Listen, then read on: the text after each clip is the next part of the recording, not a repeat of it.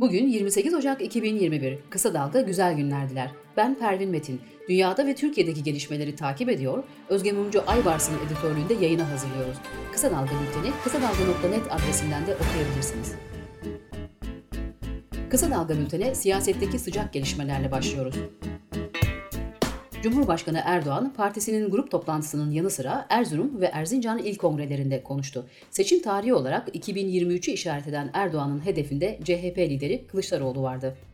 Erdoğan, halkçılık diyerek kendilerini halkın içinde bizi de güya saraylarda sefa süren olarak göstermeye çalışmıyorlar mı? Orası artık sözün bittiği yere dönüşüyor, dedi. CHP Genel Başkanı Kemal Kılıçdaroğlu, Türkiye Serbest Muhasebeci Mali Müşavirler ve Yeminli Müşavirler Odaları Birliği TÜRMOP Genel Merkezi'ni ziyaret etti.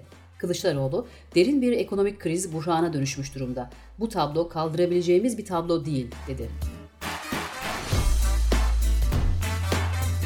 Son günlerde ittifak ziyaretleriyle gündeme gelen Saadet Partisi'nin Genel Başkanı Temel Karamollaoğlu, dost acı söyler diyerek Erdoğan'a seslendi ve ittifak konusu ancak seçim satımı haline girildiği zaman konuşulacak bir konudur. Saadet Partisi şahısları değil, ilkeleri konuşur, dedi. Halkların Demokratik Partisi HDP, demokratikleşme ve adalet başta olmak üzere Türkiye'nin temel sorunlarına ilişkin görüş ve önerilerini paylaşmak için muhalefet partileriyle görüşme kararı aldı. HDP eş genel başkanları Pervin Buldan ve Mithat Sancar'ın ilk görüşmesi Saadet Partisi Genel Başkanı Temel Karamollaoğlu ile olacak.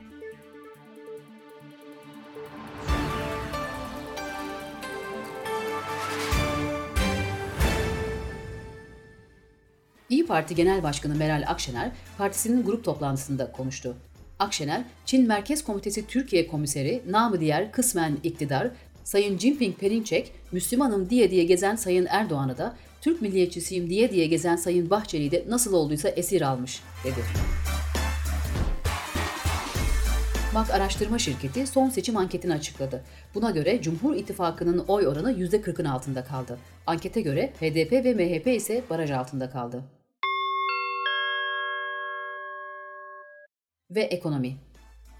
Gayri safi yurt içi hasıladan en yüksek pay 1.3 trilyon lirayla %30,7 İstanbul'un olurken bu ili Ankara ve İzmir izledi. HDP Ağrı Milletvekili Abdullah Koç, doğalgazın en pahalı olduğu illeri sıraladı. Buna göre ilk sırada metreküp birim fiyatı 2.07 olan Ağrı bulunuyor. Ağrı'yı Van, Batman, İstanbul ve Ankara takip ediyor. Dış politika ve dünyadan gelişmelerle devam ediyoruz. Türkiye-Hollanda konferansında konuşan Dışişleri Bakanı Mevlüt Çavuşoğlu, Yunanistan'la istikşafi görüşmeler yapıldığını, Fransa ile ilişkilerde normalleşme süreci yürütüldüğünü, içeride de reformlara odaklanıldığını söyledi. Çavuşoğlu, Türkiye aday ülke olarak en yüksek düzeyde kararlılıkla gerçek bir ortaklığa hazır dedi. ABD'nin eski Suriye özel temsilcisi James Jeffrey, Türkiye ile ilişkilerde Biden döneminde iyileşme beklenmediğini, Ankara'nın SDG konusunda Ruslarla konuşması gerektiğini söyledi. ABD'de yeni göreve gelen Joe Biden yönetimi, Donald Trump döneminde askıya alınan Filistin'e yardımları yeniden başlatacağını bildirdi. ABD'de Demokrat Senatör Bernie Sanders'ın Joe Biden'ın yemin töreninde taktığı yün eldivenler sosyal medyada gündem olmuştu. Eldivenlerin yardım kampanyaları için para toplanan bir projeye dönüştüğü belirtildi. Sırada dünyadan ve Türkiye'den COVID-19 gelişmeleri var. Dünyada koronavirüs vaka sayısı 100 milyonu aştı. Türk Eğitim Derneği TED, COVID-19 salgınının eğitimi vurduğunu ve bundan en çok etkilenen öğrenciler olduğunu vurgulayarak öğretmenlerin öncelikli olarak aşı olmasını ve yüz yüze eğitimin başlatılmasını istedi.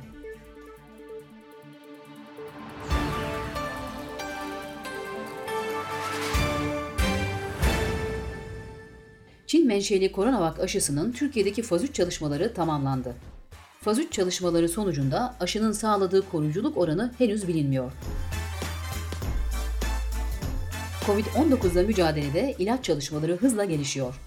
Eli Lilly'nin geliştirdiği antikor ilacının Covid-19'la mücadelede hastaneye kaldırılma ve ölüm riskini %70 oranında azalttığı belirlendi. Teyit Köşesi Pfizer-BioNTech aşısının beklenenden daha az etkili olduğu iddiası yanlış.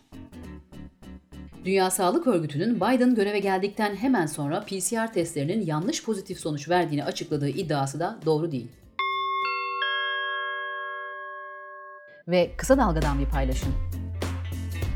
Doğayan psikolog Profesör Doktor Acar Baltaş ve uzman klinik psikolog Canan Çelik Özden'le helikopter ebeveynliği, çocuk gelişimi üzerindeki negatif etkilerini konuştuk. Çocuk yetiştirirken yapılan en kritik hatalar neler? Bunlar nasıl izler bırakır çocuk hayatında? Helikopter ebeveyn olma haliyle nasıl başa çıkarız? Peki ideal ebeveynlik diye bir şey var mı? Tüm bu soruların yanıtlarının yer aldığı araştırma dosyamızı kısa dalga.net'ten okuyabilir ve dinleyebilirsiniz.